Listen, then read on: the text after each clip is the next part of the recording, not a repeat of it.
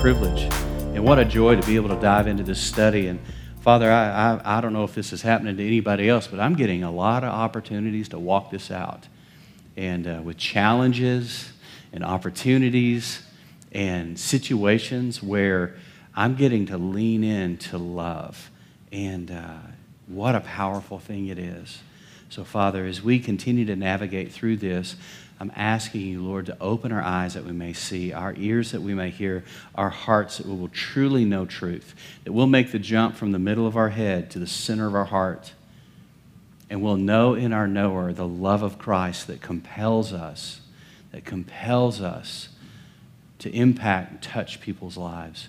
Uh, what a privilege and what a joy it is to do so. In Jesus' name, everyone said, Amen. All right, we're going to be in chapter 2, so if you have your book, go ahead and turn there. I'm going to. Uh, taken most of these things and put them on the screen. We'll do some highlights on there and we'll move through it. But we're starting, this is kind of our, our go to scripture, John 13 34. A new command I give you. This is Jesus speaking love one another. We know that's really not a new command. That's like as old as, as the scripture. But he's saying, I'm, I'm reminding you of this. I'm bringing this up. Love one another as I have loved you, so you must love one another. And that's, that's what we're really talking about. So let me just get a quick survey. How many here have had an opportunity to exercise love this last week since we met last? How many of you have noticed an uptick in opportunities to love? you know what I'm saying? So here's the deal every time we launch into something, whether we're talking about identity in Christ, whether we're talking about freedom, we could be talking about spiritual warfare, or we're talking about love. Anytime we launch into a new arena, and what happens is, is it changes your filter to where now you begin to notice things you didn't notice before. I don't know if you've ever, you know, thought about, hey, I'm going to get a new car and I'm wanting a white Chevy Silverado. You start thinking about a white Chevy Silverado. How many of you know you start seeing them everywhere? You know what I'm talking about? What that is is that your filter has now been uh, you've made aware of that. So when we talk about spiritual things, it's the same thing. There's a filter that gets lodged in or locked into place, and now you're suddenly hyper aware. You're more aware than you were. Our awakening series that we're doing on Sundays, I hope you're getting something out of that. But the idea there is to be fully aware. The idea is to activate, to stir up. And that's exactly what we're talking about is awakening. So one of the things we want to awaken to is love because this is the most underrated, overused but underrated thing that there is on the planet because it really is our commission. It's our role, it's our job.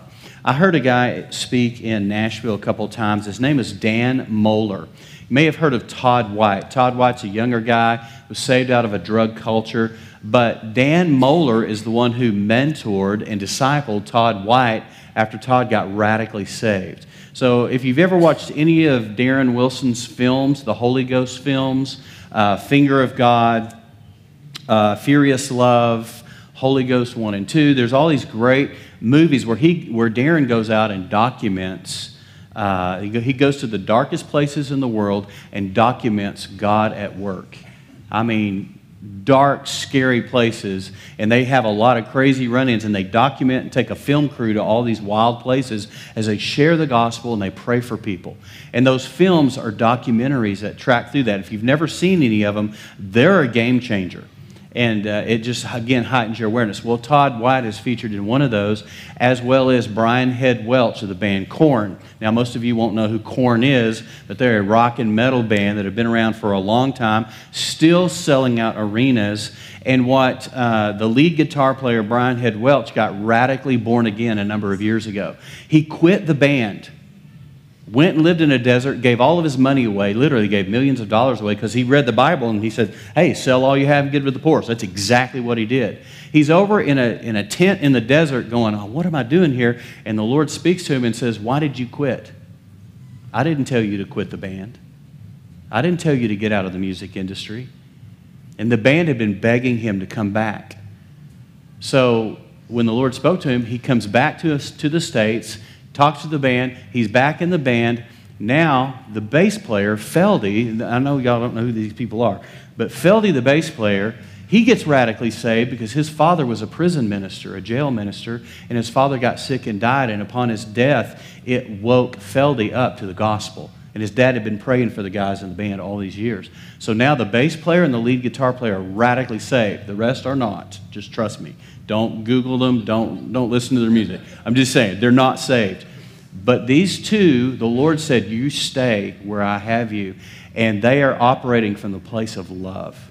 And what they do now is before the concerts, they go out into, while everybody's standing in line to come into the arenas, Fieldy and Brian Welch go ahead, he go, that's his name, they go out and they share the gospel and pray for people out in the foyer. While people are waiting to get in to see these rock icons, these rock superstars, they're out there sharing the gospel of Jesus Christ, hugging on people, loving people, praying for people.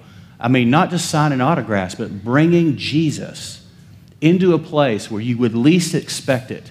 And they're seeing people come to faith right and left. What is driving all of that? One thing love.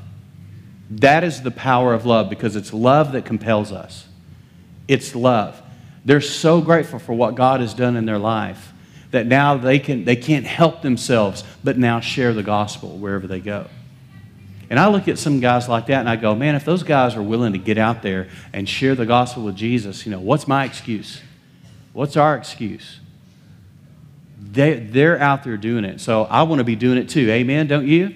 But our motive and what we're compelled by, our compulsion is, what motivates, what energizes us is love. It's love. It's love for God, but love for people. It's easy as followers of Jesus to live so offended at the world.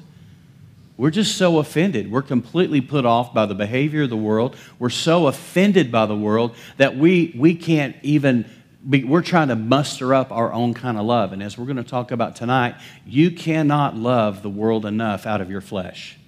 It's just not going to happen. It's got to be the love of Christ in you. Now, you remember our saying, Major Thomas, or, or Surian Thomas, Major Eugene Thomas said this Jesus died for you so he could give his life to you, so he could live his life what? Through you. For you, to you, through you and that is the critical piece in all of this. So, guys like Todd White, who goes with the band Korn, and he'll go out there and he shares the gospel. He'll stand up on stairs, and with all these people who are stoned out of their minds, heading into a rock concert, he's standing up there preaching the gospel and then asking anyone who wants to be saved to come stand there, and he's praying for hundreds of people getting saved right and left. What is that? There's one thing that would motivate you to hang it out there like that, and it's called love it's love. So Dan Mohler mentored Todd White. Todd White has been mentoring the guys from the band, and they're out there sharing Jesus in the most crazy places, all because of love. Dan Mohler, I saw him a couple times in Nashville, played on a worship team for him once, and this is the most loving man I've ever met in my entire life. The whole time he's preaching and teaching, he's laughing constantly. He is completely unoffendable. He is just, it's so disarming, it's shocking. And so I, I triple dog dare you to go YouTube Dan Mohler and listen to him. You'll probably end up laughing through most of it. And he's just, he's this unusual guy that is so filled with the love of Jesus that it's, it's disarming and alarming at the same time. It's shocking. And being around him, he's that way off the stage as much as he is on the stage. And he's the kind of guy that when you get around him, you want some of that too.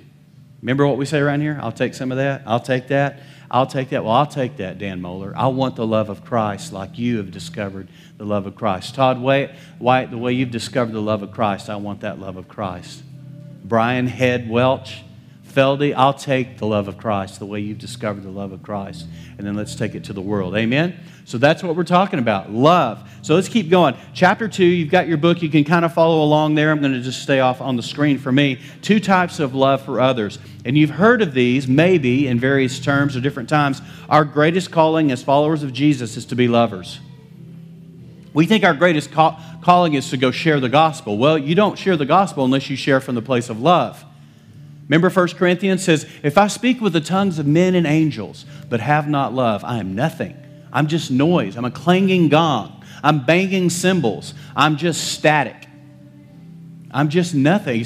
If I don't have love, I can know all things. I can prophesy. I can operate in spiritual gifts. I can preach. I can go out on the streets and win people to Jesus. But if I don't do it from the place of love, Bible says I'm nothing. That sounds like a closed ended list. It's actually an open ended list in the scripture. A lot of open ended lists in the scripture. And that's one of them. So we're going to focus on two loves the human side of love, and then another kind of love called agape. And I know we've heard of this, but I, this is so good. So let's dive right in. Two types of love for others. Number one, let's talk about human love. This is the kind of love that we have for one another. And it's this human love is any and all forms of love produced by people, by you and me. It's something that's in us. The problem of every form of human love is this human love is subjective. Y'all know what subjective means? That means it's biased. That means it's, it's filtered. So it's subjective, it's conditional. I will love you if you perform. I will love you if you're a good guy. I'll love you if you're nice. I'll love you if you do what I want you to do. That's human love. It's conditional and it is me centric, me centered. It's all about me. I'll love you if you do something for me, I will love you. That's earned love. That's something that's costly. But listen to this. Human love is subjective because it's based on and or influenced by our beliefs, personal tastes, opinions, and fluctuating moods, attitudes, and feelings. So, I mean, if we're operating purely off of human love, there's one day when I'm going to be feeling it, as my daughter says, I got all the feels. When we watch movies together, she goes, Oh, I just got all the feels. Eh, but there'll be one day you've got all the feels and you're on the top of the world, and then the next day you wake up and you get off on the wrong side of the bed. Anybody know what I'm talking about? And you don't have the feels. And what happens is if we operate as followers of Jesus based purely on human love, we're going to be like a roller coaster. We're going to be all over the road, all over the map, on, off, on, off, on, off. And the people that are in your relational orbit are going to wonder is this good Jimmy or is this bad Jimmy today? You ever been around people like that? You sort of tiptoe in and go, okay, is this good or bad today? Is this Jekyll or Hyde today? Which one am I dealing with? You ever been around folks like that? I've been around a lot of Christians like that. I've been around me like that. Woohoo! I'm glad I have not known you that way. I know you as loving, precious, Papa lover. That's how I see you. So listen to this. Human love is, this is the next line, human love is conditional because we put certain terms or requirements on people that they have to meet in order for us to love them. When it comes to human love, we put people under the law. And really, that's what the law did. The Old Covenant law, it was a set of rules that was designed to cause us to fail. I know that sounds crazy. But it was a setup for what was to come, and that was the good news of the gospel of Jesus Christ. The Lord had to show us because we were so convinced at Babylon, you know, or, or at Babel that we could build a tower and reach the sky. We were so convinced we could, we could outdo God. The enemy, Satan himself, thought he could rise above God and be more than God and be better than God. And so God has had to set up a system that created an understanding that we cannot do it on our own. And that's what the law does. The law showed us that we can't do it apart from Him. Remember what Jesus said in John 15? Apart from me, you can do what? Nothing. Nothing. So listen to this human love is me centered because I determine who will be loved, how they will be loved, and whether they even deserve my love. You know, these aren't always conscious thoughts, but I'm telling you, there are underpinnings and undercurrents in our thought life that actually echo these, these words, these sentiments. I was talking to Bill. Bill and I had a lot of conversations over at High Street Cafe in comfort about this. He would, we would sit down, he's writing this. He says, I'm going to run this by you. What do you think? And we would just bounce this stuff off back and forth. And I'm telling you, he told me the same thing C.S. Lewis said about when C.S. Lewis wrote the book, The. Um, the one about the devil. Screwtape Letters. When he wrote the Screwtape Letters in an interview, someone asked C.S. Lewis, How in the world were you able to get into the mind of the devil so clearly and so accurately? You know what he said? I had only to look inside. Honest. When Bill would come up with statements like this, I'd say, Where did you get that? He goes, I just looked in the mirror I just looked in the mirror. This is my flesh. And we're all capable of this.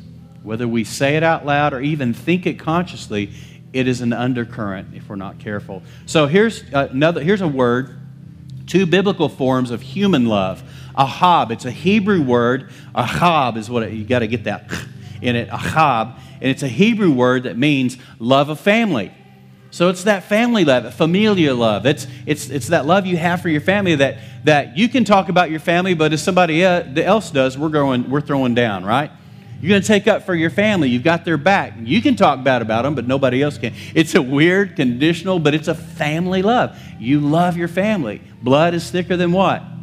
We said that for years. It's just, we, we have that love. So that's what that is. Phileo, in your book it says philia, and uh, I actually, actually said, where did you get that word? Because anything I ever learned in my study and all of my references talk about phileo, so I actually changed it on here because I'm going to talk to him about that because we're doing corrections as we go on this, on this book. So phileo is the Greek word. Remember, we talk about the Greek language. By the way, the Greek language that I always try to define for you, and we find a lot of mine, a lot of jewels and treasures out of, it's not, it's not the kind of Greek that's spoken today. It's similar, but it's called Koine Greek, and it's actually an ancient language that's not spoken per se now, but that is the language of that time. First century, the world and the Greek Empire, that was their language. So it's, if you talk to somebody who speaks Greek today, contemporary Greek, they can understand some of it, and there's a lot of it that's very similar, but it's kind of like our own language. We don't say thee and thou anymore, right? We don't speak in a 16th century Elizabethan English anymore.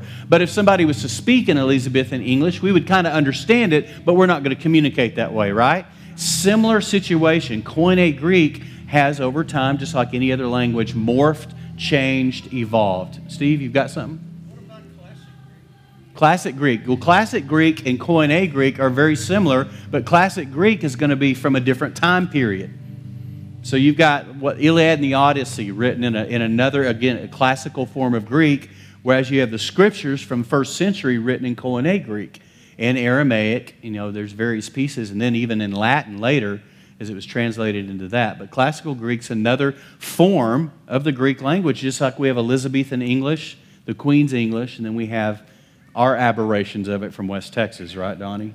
We, have just completely tortured the language. But so in phileo, it's a Greek word most for the most general type of love in Scripture. I always think when I think of phileo, I think of brotherly love, sisterly love. It's the love we have for one another. And uh, he, he defines it this way encompassing the human love one has for fellow humans and the care, respect, and compassion for people in need. It's a beautiful thing. It's that empathy, that compassion that wells up in you when you go, oh, we need to help. We need to do what we can to take care of that person. It's that kind of love. Or it's that kind of love when, when I see my, my family here. It's, it's, it's, it's a combination of ahab and phileo. When I see you, it's both. And so uh, those are the two different ones. So here's an example of phileo out of the scripture Matthew 10 37. Whoever loves phileo, father or mother, more than me, is not worthy of me, and whoever loves phileo, son or daughter, more than me, is not worthy of me. And that's that earthly love. That's that human love. It's not a bad love. Just because it's earthly doesn't mean it's bad, it's just incomplete. It's not the best, it's not the, it's not the purest kind of love. And that's where we want to go, and that's what we want to talk about. So we're going to look at a diagram. You have it in your book there. I've, I've, I've uh, I have it on the screen, but I want to set it up so you can look in your book.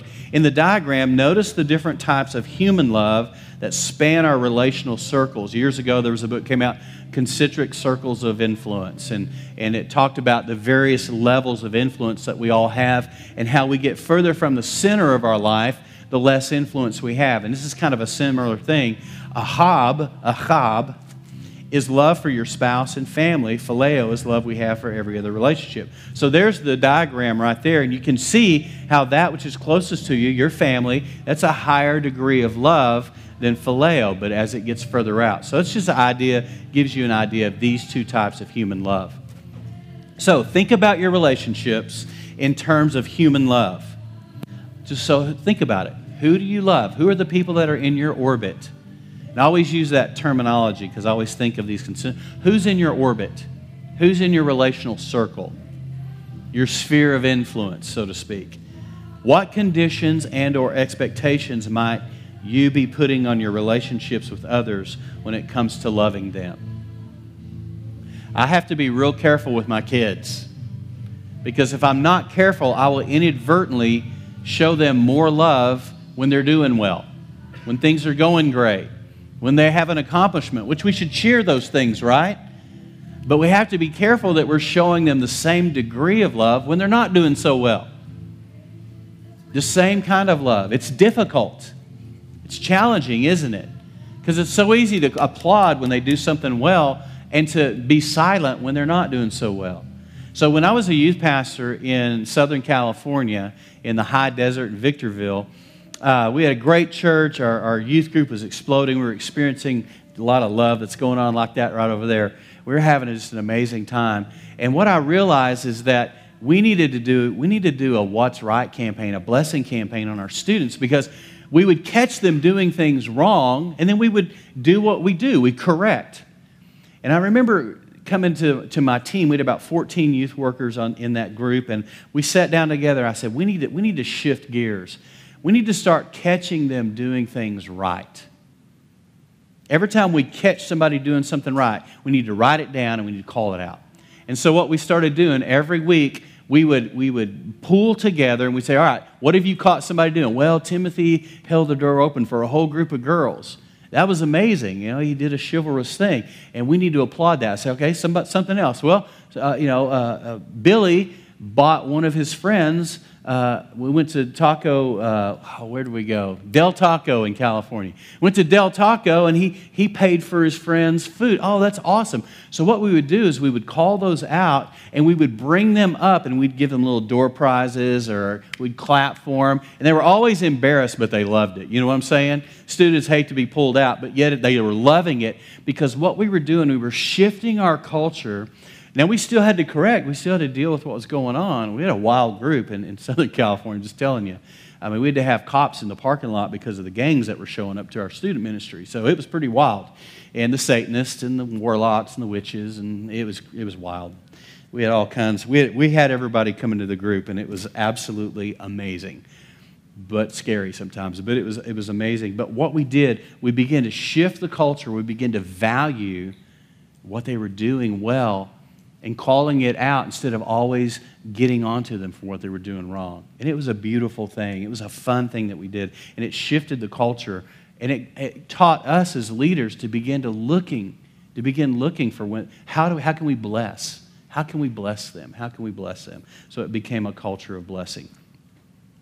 So think about your relationships. Now, the second paragraph there, the only type of love unbelievers are able to love with is human love. In contrast, as Christians, this is us, as followers of Jesus, we are equipped to love others with another form of love, and that is agape love. And this is really where I want to lean into because this is where we begin to get a little bit outside of ourselves.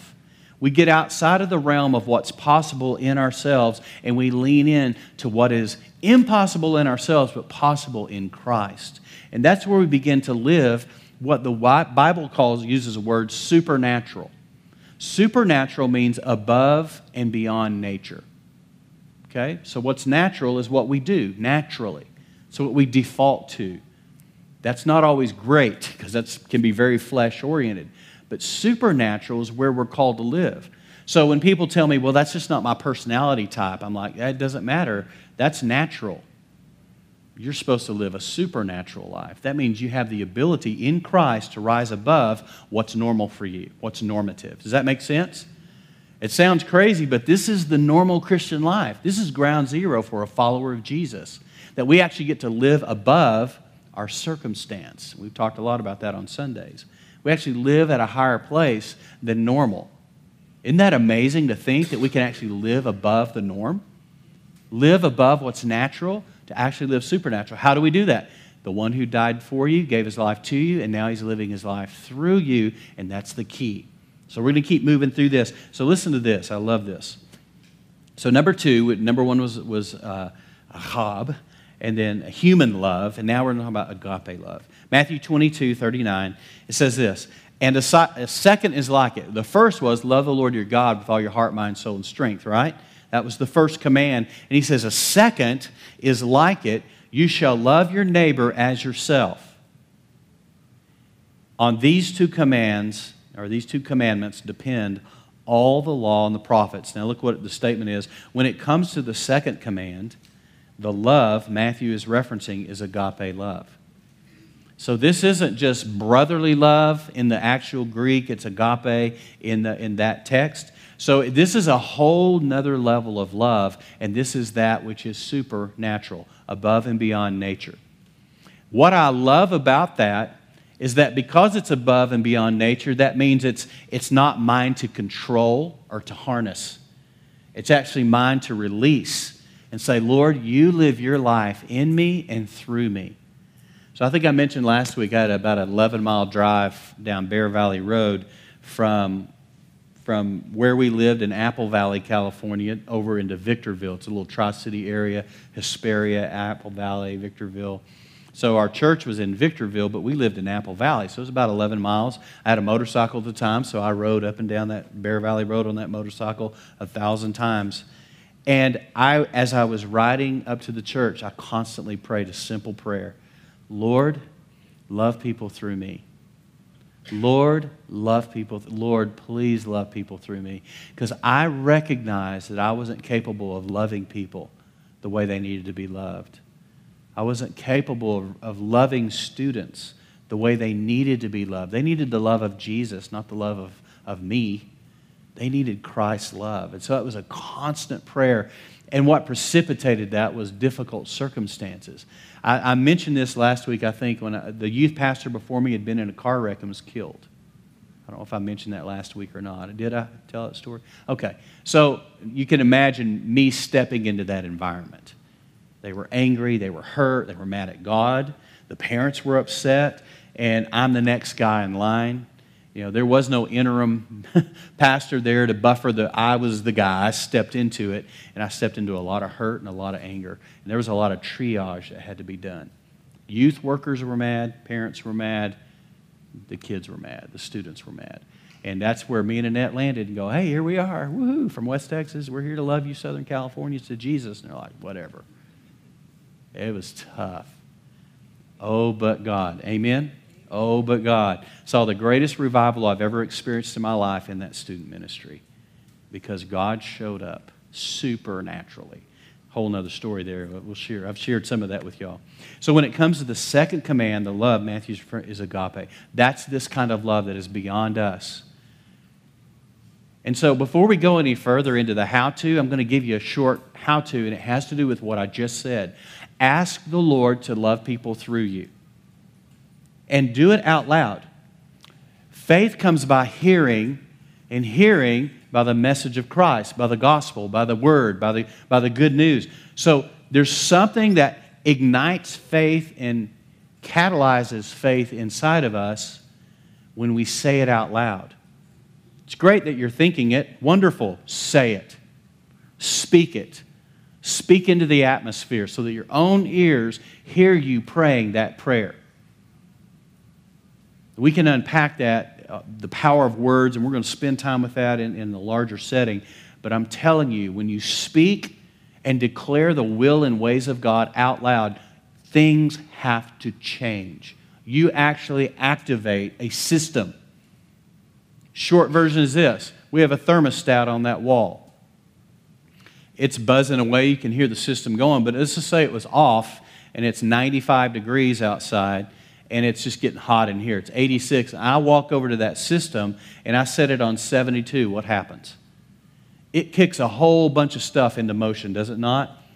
The condenser, the unit, the fan. I mean, a whole lot of things start to go to work, and you can hear the hum of it. You can hear the fan blowing. What has happened? We have set something in motion. Now, let me ask you a question. The second that I set that at 72 and it's on 86, did it go to 72 the second I did it?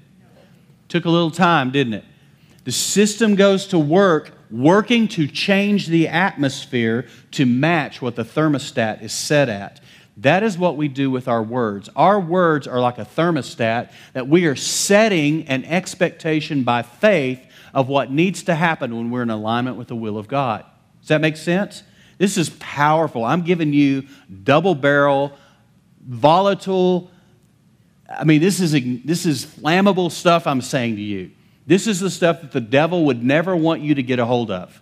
And that is how to activate faith by speaking words, by getting your words in alignment with the Word of God and the will of God and the ways of God. You will change atmospheres. Amen?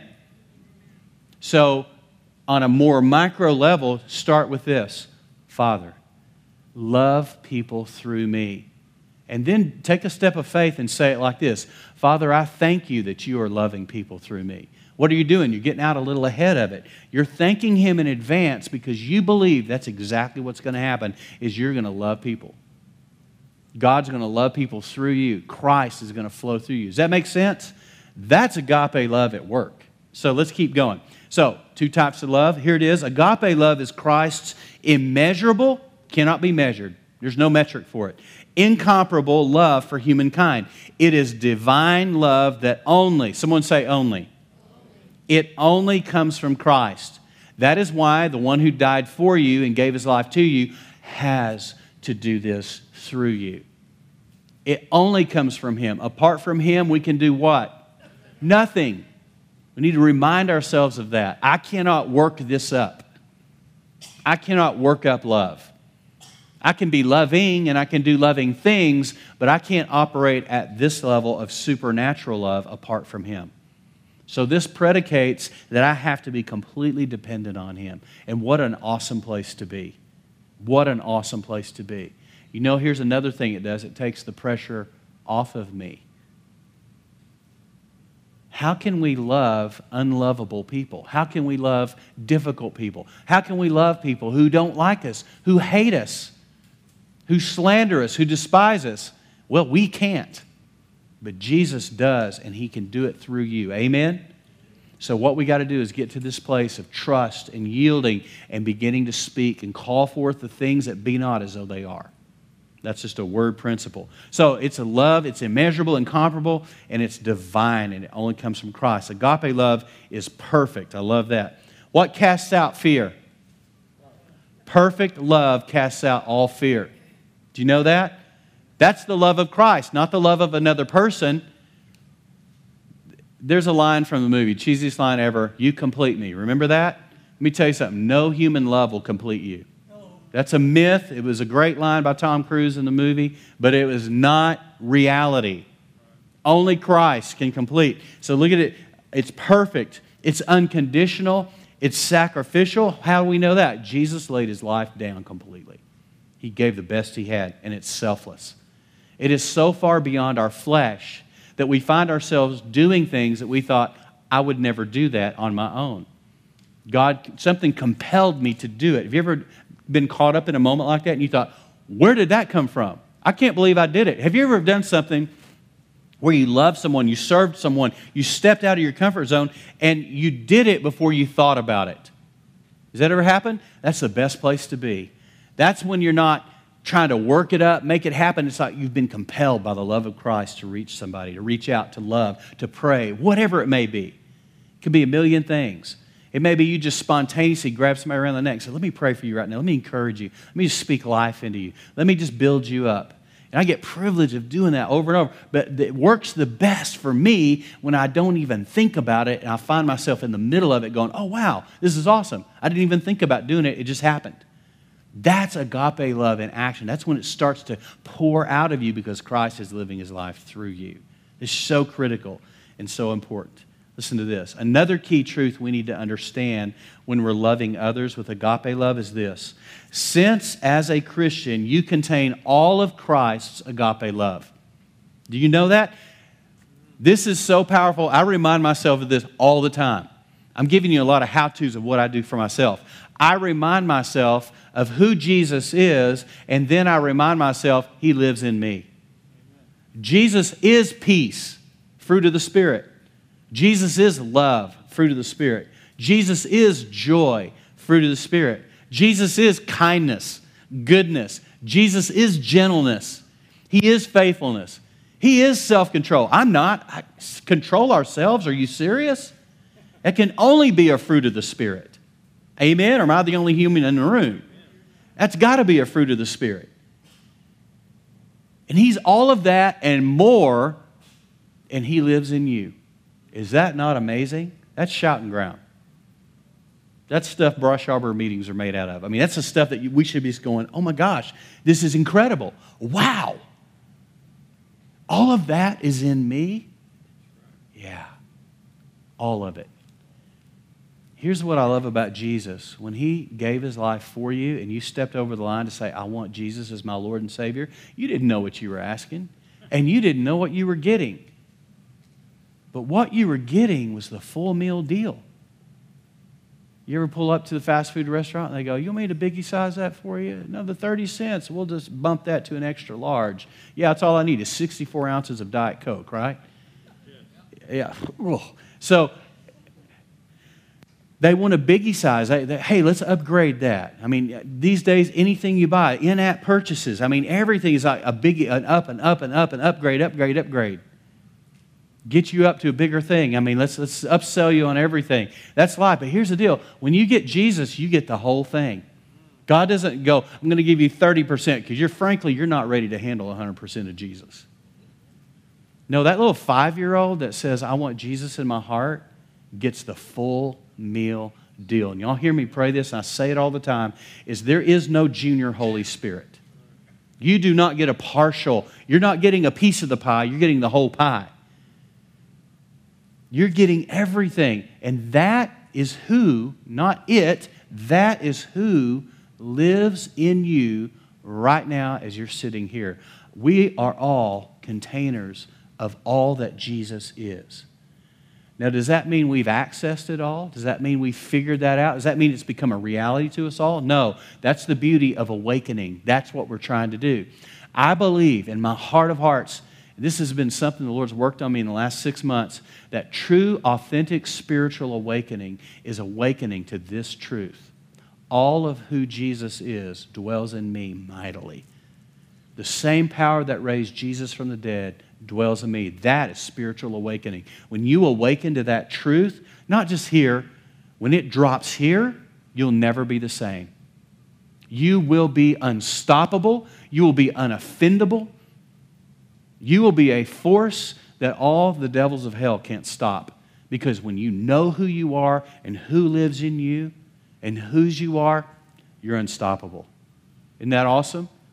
Here's the beauty of it. I look around this room and I know every person here that I know of has stepped over the line. You're followers of Jesus. You know what that tells me about each one of you? Is that we've got a bunch of powder kegs sitting around here just waiting to be ignited. Can you imagine the potential? We had 450 people on Sunday morning between two services. Can you imagine 450 people getting ignited with the truth, the truth that sets us free? Whom the Son sets free is what? Free indeed. If we were all to get set free with that truth, 450 people, this town would never be the same. Can I get an amen? Well, I am just audacious enough to believe God can do that. I've seen it on a smaller scale when 200 students got lit up with Jesus, and I saw the impact of that on our community in Victorville, Apple Valley, and Hesperia, California. I saw God move in ways that I would never dreamed in my lifetime I would see. But you know what that has done for me? It has ruined me for normal.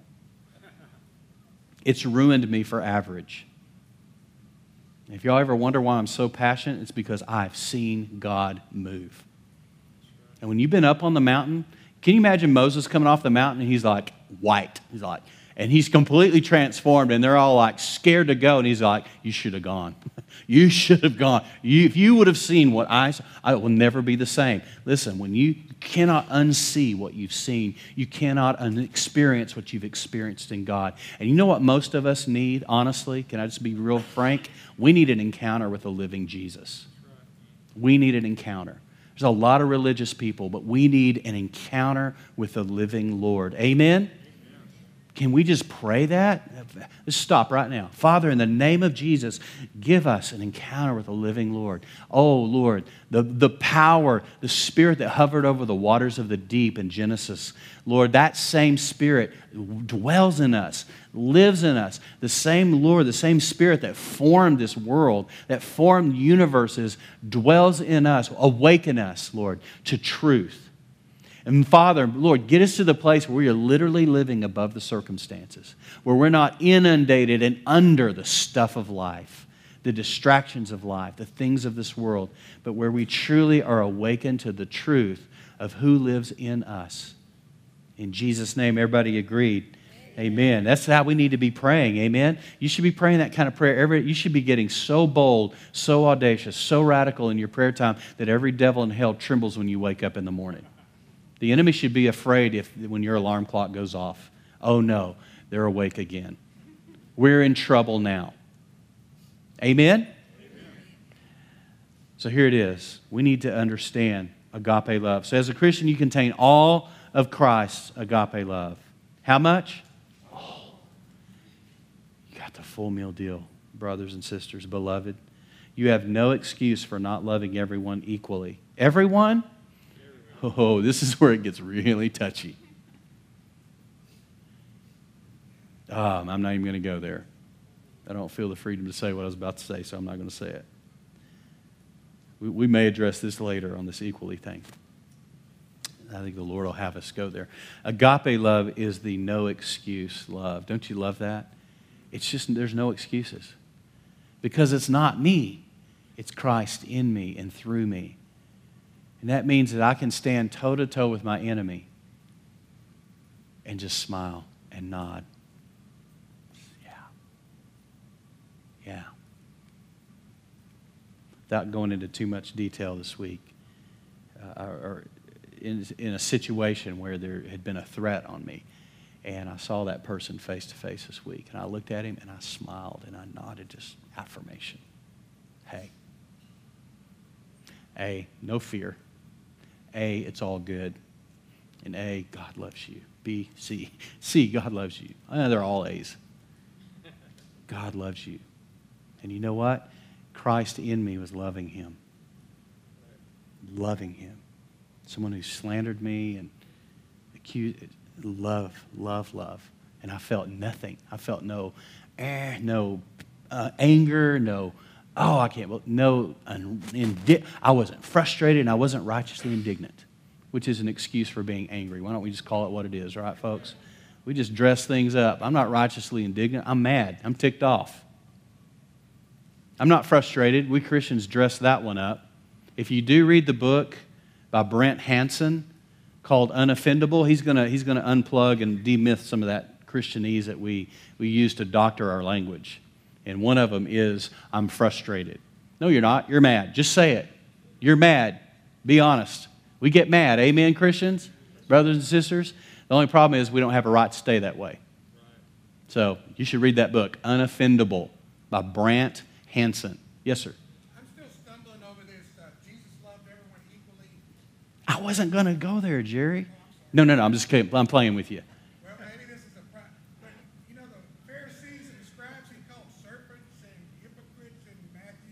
No less love. He was calling out a behavior and a mindset in them. But oh, I'm telling you, he loved them. He died for them. He looked out upon those very people and said, Father, forgive them. They don't even know what they're doing. The very ones that you're talking about. So behavior, in, oh, yeah, we still correct. Absolutely. To not correct isn't love, that's the opposite of love. The loving thing is to correct. The loving thing is to bring alignment and help people find the way and navigate. Absolutely.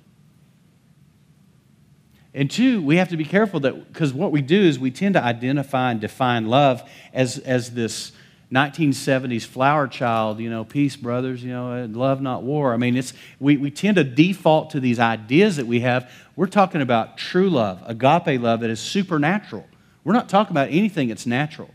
We're talking about Jesus, the same people that crucified him, Those same people that he called vipers and said, You're nothing but a bunch of whitewashed sepulchres, sepulchres, you know, your tombs. And yet on the cross, he says, Father, forgive them. They don't even know what they're doing, they don't even get it. I mean, that's love, see. But he called out what was. So it's, it's, it goes along with forgiveness, you know. I can forgive somebody, but that doesn't mean that they're not held accountable for their actions, right? There's justice. So how do I, how do I, how do I execute justice? Here's how I do it. Jesus gave us the formula. He said, pray for those who, who persecute you. Pray for those who abuse you, who, who wrongfully, he says, pray for your enemies and bless. Pray and bless for your enemies. Whoa. Is that not backwards from what we've been taught growing up? It's because our flesh means eye for an eye, tooth for a tooth. Jesus says, no, no, no. If you will play, pray the blessing of God, and so here's what I do to an enemy I say, Father, I bless. Now I'll call the name out. Father, in the name, I bless them. And Father, even as I bless them, I am aware that I am placing them under the canopy of your justice. You know what I do at that point? I let it go because they're now under the canopy of God's justice, not mine. And God will do what needs to be done. Do you want me praying for you that way? That you'll get what you deserve? This, I don't pray that in a mean way. I, I literally, I do exactly what the scripture says with the understanding that when I bless, I'm placing them under the canopy of God's goodness, God's grace, God's mercy, God's justice.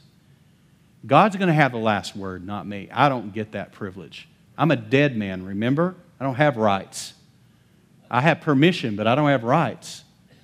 He gives me permission to do things, to live, to enjoy this life, this world, but He doesn't give me rights. Now, my United States may give me rights, a constitution, but under I'm a dead man. I've been crucified in Christ. Boy, does that not fly in the face of a Texan? I want to break that right now. The Constitution expressly points out those rights come from God. Thank you. Okay, thank you. Thank you for clarifying that. Thank you. Inalienable rights, right? Yeah, as a human being on this planet. But I have been crucified with Christ. I no longer live. It's Christ that lives in me and through me. And the life I now live, I live by faith in the Son of God. I'm telling you guys, this love thing is more radical than we first thought when we cracked this little book open. This is radical. This is so above and beyond what we're used to thinking about love. It is radical, but it is a game changer. And if we can walk in it, it will change the people we connect with, it will change them. And isn't that the goal? Isn't that the desire to see God transform lives? Starting with us. Starts right here at home, right? Yeah, if it's to be, let it begin with me. Let it. Oh, me too, brother. This, this violates and offends me the whole time I'm reading it. I've been going through it going, oh, ouch. And then the opportunities I've had to walk in this. My filter shifted. I'm, I'm seeing white Chevy Silverados all over the place, just in the form of love. I'm having opportunities to step into this in conversations and like, ah, man, like, really, Lord? Give me a week. Give me a break. I mean, now listen to this. This is a slide that represents that kind of love. So it's same slide, same thing, and it's a horrible thing. I just took a picture of the book because I don't have the slides. But agape love covers all of it. Notice the others covered, you know, two or three rings and then on out to friends. Started with spouse and family. That's the ahab. And then the other was the phileo. Agape covers the span of everything. And I'm telling you, it's radical. It is so radical. It is so radical that it is otherworldly. And you know what? It is. It's supernatural. It is otherworldly. It is radical. So, that's just an idea or, or, or, illustration of it. When you are loving others with agape love, you are loving them with the heart of Jesus. That's a lot easier prayer to pray than live out. Because we do that. We sing songs like that. Oh, Lord, we love people with the love of Jesus. Lord. But I'm telling you, when you're standing there and somebody's got their finger in your face, or, or you're being slandered, or you're being talked about, or you're being accused, or you're being gossiped about, or you're being lied about, or you're being betrayed by a friend or a family member, this, this gets real, doesn't it? Real quick. Real quick. And this is why we have to lean into Christ's life in us and through us. because this is beyond us. I don't know if you're the only family that has family drama going on or if I'm the only family that has family drama going on. I'm pretty certain, looking around the room, we all got something going on. There is probably some kind of drama. Some family member is acting up. Some family, they lost their mind. When you're in sin, you're insane. Amen? When you're in sin, you're insane. And there's acting insane. And I'm telling you, we all got that kind of stuff going on. And what an opportunity to live in a supernatural love. Let me tell you, we don't get a buy or a pass if it's family. You know, we can, it's easier to love people you don't know well. You know, you can go to church, I, I can love them across the room. But when it's family, when it's people you grew up with, it's people you've done life with, it's people you've had Thanksgiving dinner with for 20, 30 years, when it's those people that are so in your orbit, they can do the most damage because they're the closest to your heart, right? And who are we called to love? Everybody. No passes, no buys, everyone equally. Bob Goff wrote a book called Everybody Always. Everybody Always. You don't even have to read the book, just the title will slay you. Everybody Always. There's a, a danger or there's sometimes an assumption that we are agape people. Say it again. Sometimes we're, When we are attempting to agape people. Okay. Are doing it. That they may not receive it. And they may stick it right in your ear. may take advantage of you. Yeah. So because you agape does not, someone does not mean they, the situation will be totally changed. They're gonna love you. They're gonna quit beating on you. But when you do it in spite of it, and God will take care of the downright stuff. There you go. That's a good word. He, what, what Steve said was just because you agape somebody doesn't mean they're going to receive it. They may throw it right back in your face. So, does that mean that we quit agapeing? It's bad grammar. Does it mean that we stop, that we give up, that we, that we. Now, boundaries are important. We've talked about that with forgiveness. Henry Cloud's book, Boundaries. Need to read it. Everybody needs to read that book. Because just because you release somebody and forgive them doesn't mean you now let them destroy you from the inside out. Agape is not that. Agape is loving at another level where you're not destroyed. It's not even you, it's Jesus in you, it's Christ in you, through you. That is supernatural. You can't measure that. You can't put a metric to it. You can't spin it out in a test tube or a centrifuge. This is otherworldly. It's kingdom, the kingdom of God, the kingdom of heaven. That's what this is. It is so otherworldly, and yet it's ours in Christ. It's otherworldly, but it's completely touchable, it's completely accessible. It's ours as a gift, it's part of our inheritance to where we can become impermeable. And when we do love somebody and they just flat out reject it, we're unmoved. We're unmoved. You'll know if you're in agape love or in phileo or ahab if when they do reject you, you can't handle it. you weren't in agape. I'm just saying, that's not agape. If you can't handle rejection, you can't handle being turned away, you can't handle betrayal, you can't handle slander, you're not in agape. You're still operating out of yourself as a source. And we've learned that if, our, if we're the source, we're in a dangerous place.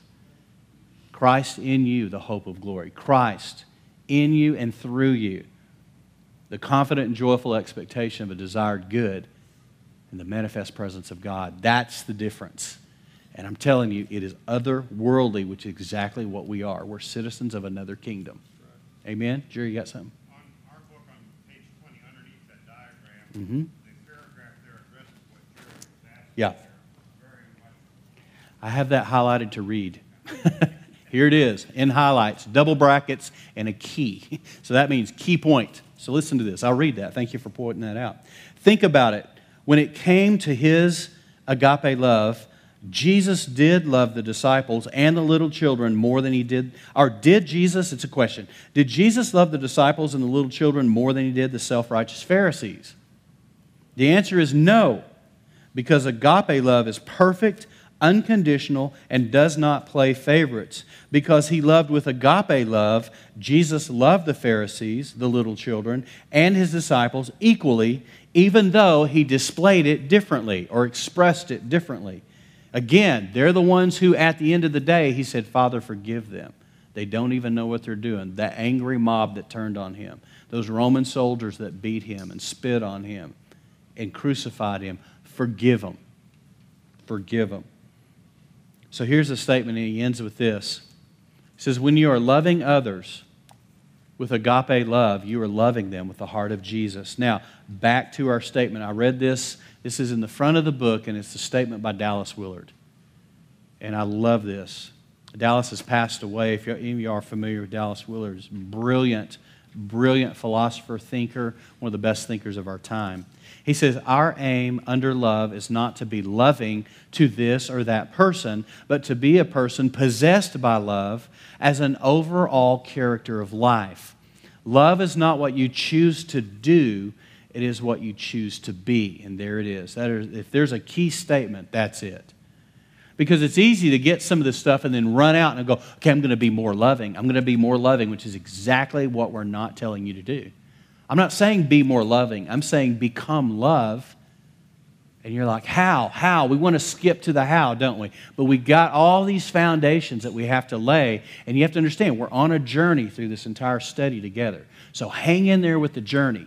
Hang in there with the journey and allow us to lay these foundations so that as we lean into it, what will happen is imperceptibly it'll sneak up on you. And you'll start to leak love just like you've been leaking life for the last two, three years. It'll start to come out of you, and you won't even notice. But others will. Others around you will notice. You know what will happen? Annette and I were talking about this on the drive in. I said, you know, as we mature and grow in this, what happens is, is that we're offended and angry for a shorter period of time than we were last week. It's not like, you know, I'm going to be mad for three days if you offend me. But as we mature and grow, I'm only mad for two and a half days. Celebrate the win. Amen. You're still mad. You're still offended. You're still frustrated. You're still, I want justice, right? Revenge, all those things. We, we, we're flesh. We all do that. But you're not mad as long as you used to be. It's like working out. Your recovery time gets quick, shorter and shorter and shorter. You recover quicker, you recover quicker, you recover quicker. It's not that you are never going to be mad. Hello. That is a real emotion. But here's the deal you don't have to be mad for three days, you don't have to be offended for two days, you don't have to be offended more than an hour. Can you imagine? As soon as that thing sneaks up on you, as soon as that happens, you are able to, by the power of the Holy Spirit and the love of Christ working through you, arrest it. Arrest it. And say, I am not going, I am not going to say that I have a right to be mad about this. I am not going to say that I have a right to be angry, to be offended. I don't have a right for revenge here. Can you imagine that? That's the heart of Christ. That's agape at work. So it's not the anger that's the problem, it's what we do with it and how we respond out of it and how it impacts our lives. That's the problem. Amen? Does that make sense? Look what he says. Love is not what you choose to do, it is what you choose to be. It is not about coming to the unlovable and trying to love them. Rather, come to them as a loving person. In other words, it's the being, it's who it's Christ in you. Even God doesn't just love, He is love. It is His identity. And as y'all know, we talk a lot about identity around here. It's who He is. God is love. First John. Amen? Let's pray. Father, thank you for this time of just allowing ourselves to be challenged. And Lord, I, I, feel like in a way you're starting to open us, you're cracking us open and beginning to do some heart surgery here in terms of this. We want to mature, we want to grow, but Father, we realize this is a journey that's a step at a time, a day at a time, a moment at a time, an experience at a time an encounter at a time. So we know that we're on a journey together. Father, give us grace to rest into the journey, to lean into it and not try to run to the end so that we can just get a list of what to do to make it work. But Lord, we can lean into and not just have a task list at the end of this study, but literally become love. Christ in us, the hope of glory. So thank you. Thank you for everyone here tonight. Thank you for the comments and the questions, Lord, and the interaction here. Give us grace. Oh, Lord, I'm asking a favor. Would you bother us with this all week? Bother us with it. Keep it on the forefront of our mind. Don't let us stick it on the back burner, but let it burn bright on the front end of this thing so that we're constantly leaning into this. And by faith, receiving by grace, by grace through faith, your love in us and through us. In Jesus' name, everyone said, Amen and amen. Yes, ma'am. Can you do a special prayer? Something made me look at my phone. Uh-huh. While I was sitting here, and Judith Ross texted me and said that Leonard collapsed. with a Okay. real high temperature. Okay. And that he was taken to the emergency room. Here in town? Okay.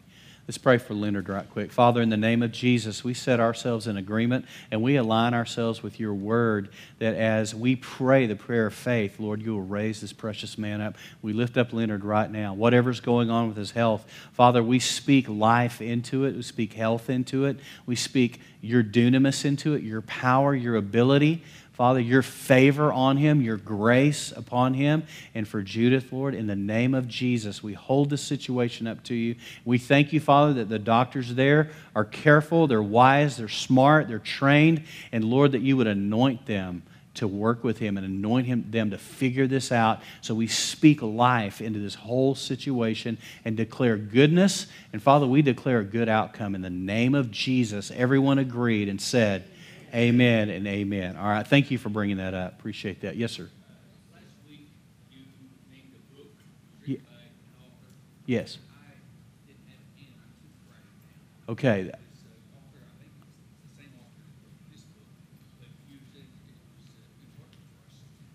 Okay. I've recommended several books since then, so and I've slept since then. So one was The Cure by John Lynch. That is a book that I'm saying everybody read. Another one was Unoffendable by Brant Hansen, B R A N T Hansen, H A N S E N, Brant Hansen. Unoffendable, it's, it is on Amazon. So, yeah. Okay, got that? Good, good. Okay, all right. Love you guys. Have an amazing week.